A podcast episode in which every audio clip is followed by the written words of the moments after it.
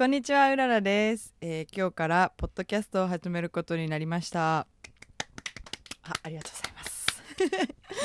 えっと実は水川すみれちゃんっていうセクシー女優の女の子がいるんですけど彼女のポッドキャストに前回あの参加させていただいて sex education について話したんですね。でその時にポッドキャストって面白いから始めてみたらっていう風に言っていただいてちょっとラジオ感覚でやってみたいなと思ってたんですけど何について話そうかなっていうのを考えていて、まあ、自分のことをダラダラ話すよりもなんか面白い話をぜひやってみたいと思っていて今なんかうららせラウンジっていうイベントを不定期で行ってるんですけどそれについて話したら楽しそうだなと思ってそこで行われたイベントの内容について話していきたいと思います。でうららせラウンジっていうのはどういうイベントってかというとなんか過去に Japanese Women's Rights って言って日本の女性の権利について女の子たちを集めて話してみようだったりとか Let's Talk About Sex っていうセックスについてオープンになろうっていうイベントを東京とニューヨークで開催してセックスの価値観について比べてみたりとか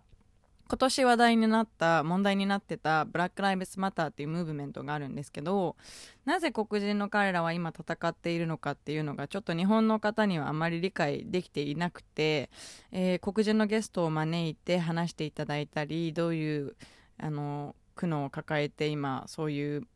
あのムーブメントが起きているのかっていうのを説明したりとか私が体験した黒人目の当たりにした黒人差別を話したりだとかそういうイベントを今行ってます。で10月10日に行ったウララスラウンジではディスカッションイベントをややりました。でディスカッションはちょっと日本人の人たちって苦手だよねとかあんまり授業でやらないよねっていう話をインスタでしていて、まあ、そういう練習の場としてなんかできてあのーディスカッションをできたら面白いなと思ってその10月10日のイベントではディスカッションをしました。でそこで行われたディスカッションが結構面白かったので、まあ、これについて話せたら面白いんじゃないかなと思って今回はそのディスカッションで行われた内容について話していきたいと思います。でなんか議題が私の中でも用意したのが何個かあってで当時当日来てくれた女の子たちとか男の子たちからこういうことについてなんかちょっと議論したいっていうのがあったので なんかそれの議題が12345個上がったんですね。で一つはペットショップを日本から撤退させるべきかどうか。それについて賛成か反対か。でビーガンについて賛成か反対か。日本での大麻解禁を賛成か反対か。と日本の内閣に、えーとジェンダークォーター制度を取り入れるべきかどうか。とは残業というものをなくすべきかどうかっていう5つの議題について話しました。3つは私が持ち出したんですけど2つは当日来てくれた子たちが持ち出してくれた議題でした。でまあどういうディスカッションが行われたかっどうまとまったかっていうことを今日話したいと思います。でこのディスカッションイベントとかでは決してなんか論破し合う会ではなくてなんか賛成反対意見を聞き合った上でベストな答えを出していこうっていうのが趣旨で今回はこのイベントを行いました。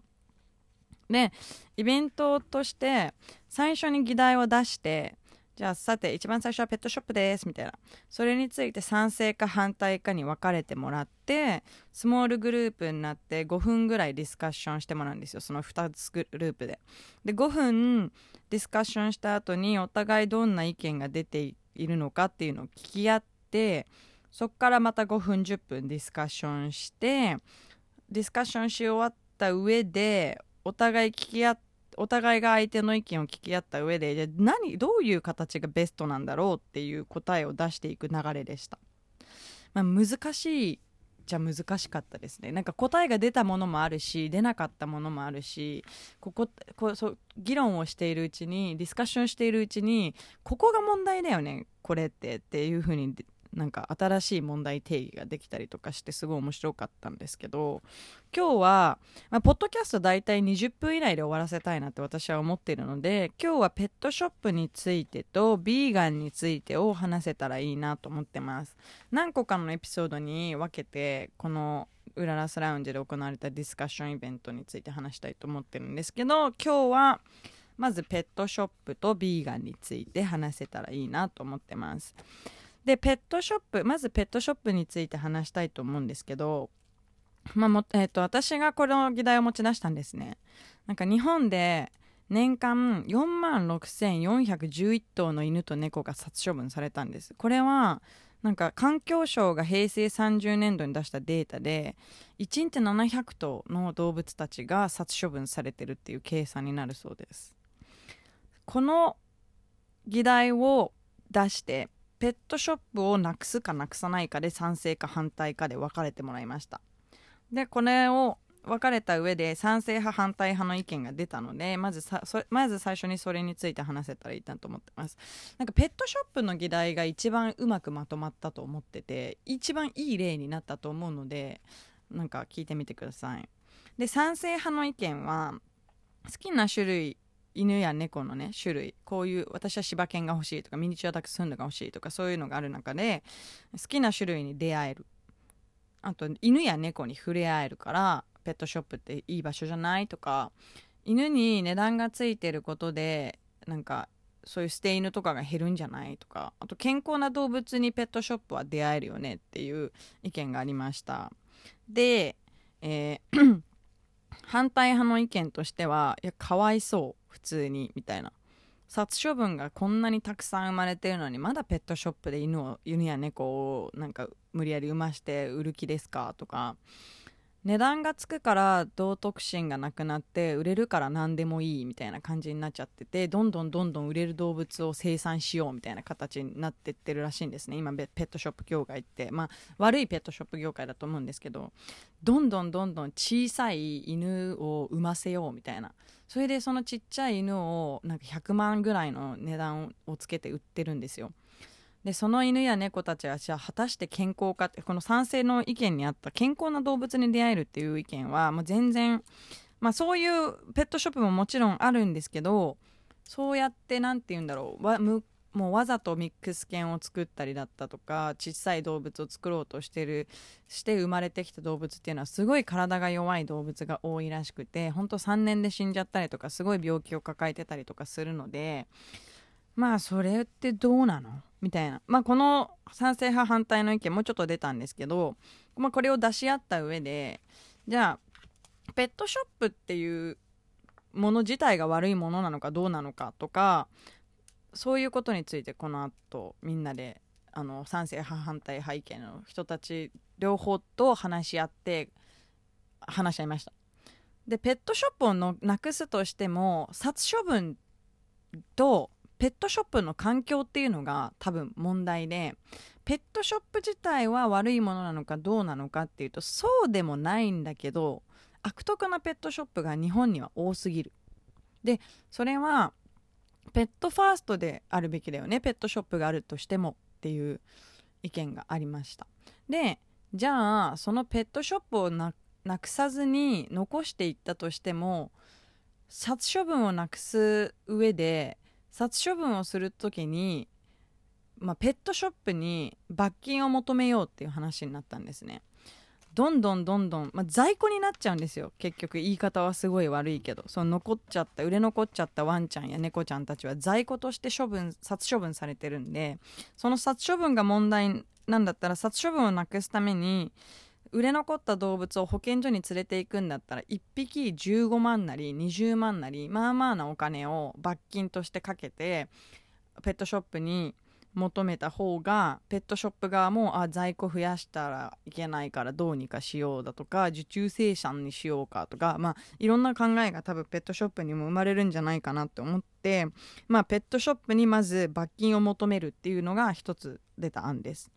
でもう一つ議論し合ったのがペットの値段ペットの値段に上限をつけるべきなんじゃないかっていうのが出たんですね。なんかまあ80万でも100万でも売れるから高ければ高いほどが犬が売れるんだったらどんどんどんどんその売れる犬に近いものを作ろうってしている悪徳なペットショップが多いんだったらもうペットは50万円以上は出しちゃいけないみたいなルールを作った方がいいんじゃないってなったんですけどその反対派の意見としてでも高い値段を払わせた方が動物に高い値段をつけた方が飼い主に責任感っていうのが芽生えるんじゃないですかって。なんか100万とか払った払ったのにその100万かけて買った動物を殺処分には持っていかないんじゃないかっていう話になったのでじゃあペット税っていうのをつきつけようよっていう話になりました。そうする方がなんか守られる動物が増えるしまあなんだろう。殺処分からは遠ざかるかなっていうことでペット税をつけようっていう話になりました。でもう一つペットのその育児放棄そのコロナコロナ中にステイホームでおうち時間が長かった時にすごいペットの需要が増えたらしいんですけどみんなまた仕事が始まった時にあやっぱり飼えないわって言って保健所に連れてこられるワンちゃん猫ちゃんがすごい多かったそうなんですよ。もう責任感がなさすぎてもうどうしようもないっていう感じなんですけどそもそも動物の命なんだと思ってるんだっていう話になるんですけどまあなんか養子縁組のように子供の人間のある程度のルールを決めてペットを飼うにしても。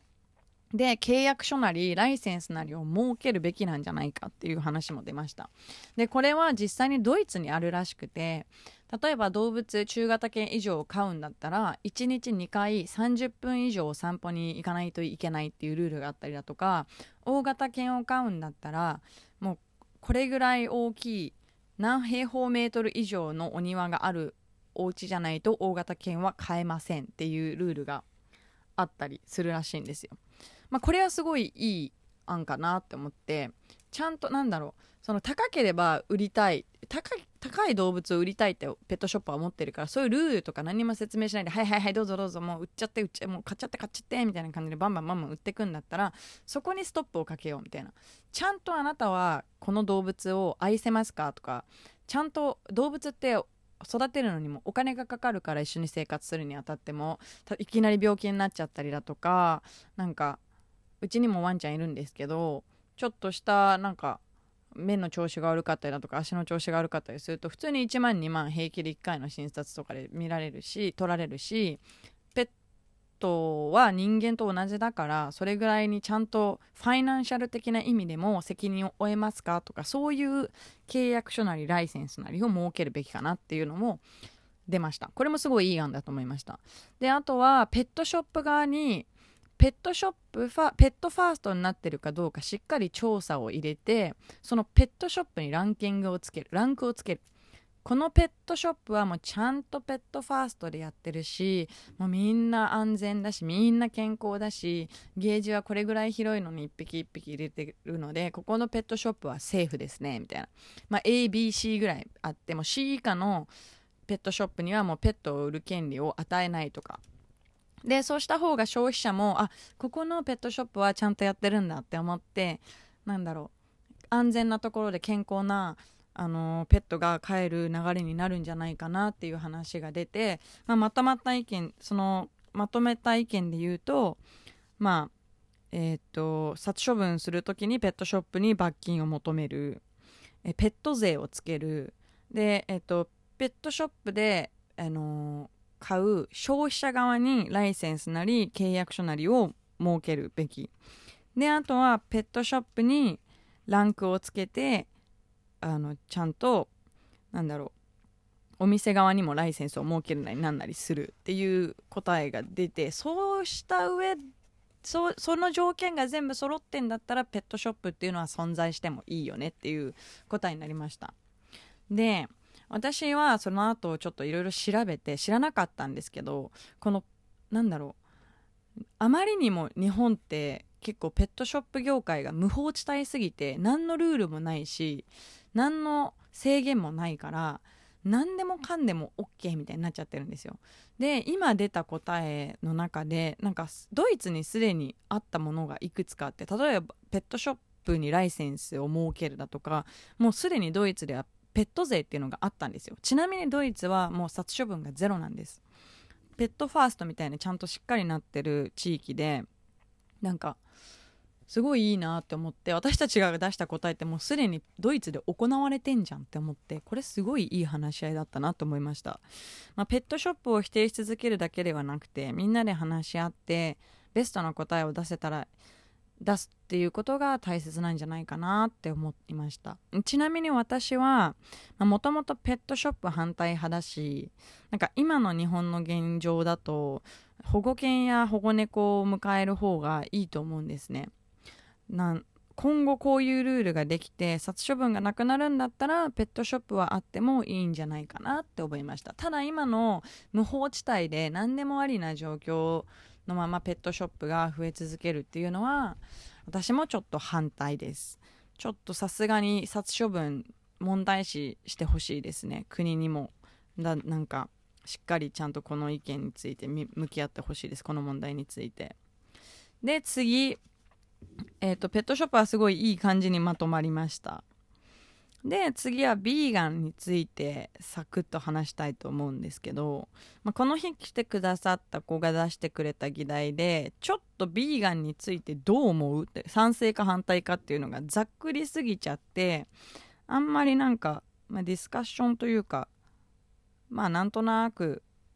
なんでいいの？なんで悪いの？みたいな感じで話し合って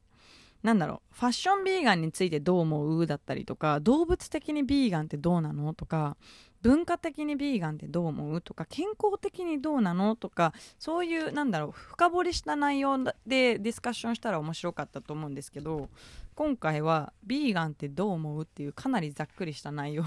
でまあなんだろう賛成派は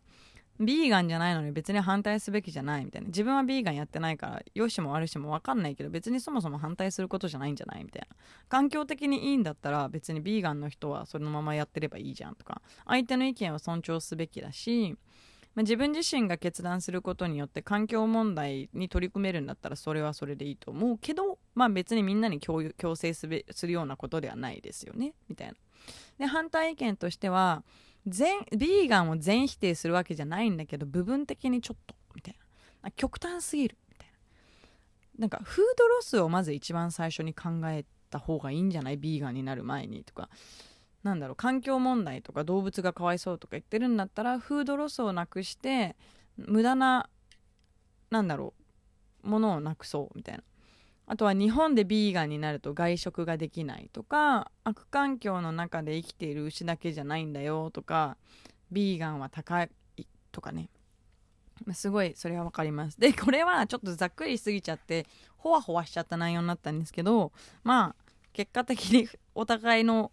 答えを出した上で、まあ、相手に強要すべきでもないし否定すべきものでもないよねっていう感じの答えになりました。で反対意見に出た日本でビーガンになると外食ができなくて社会的な付き合いがすごい難しくなるっていうのがあったんですけど私、えーと、ニューヨークとカリフォルニアに計6年56年住んでてでなんかそこの第二都市は結構ビーガン先進国みたいな場所なんですね。だから豚骨ラーメン屋さんに行ってもビーガンメニューはあるし焼肉屋さんに行ってもビーガンメニューがあったんですよ。ビーガンの人がそれほどすごい多い地域なのでもうどこのレストランに行ってもしっかりビーガンメニューがあったんですよ、まあ、ただその子たちが日本に来た時に私が美味しいご飯屋さん連れてってって言って連れてってあげた時に、まあ、どこに行ってもビーガンメニューがないんですよ。例えばお味噌汁でも生物なんだろうあの出汁とかもダメなんですよね。魚から取られてる成分が入っちゃったりとかしてると。だからもうお味噌汁も飲めないしみたいな。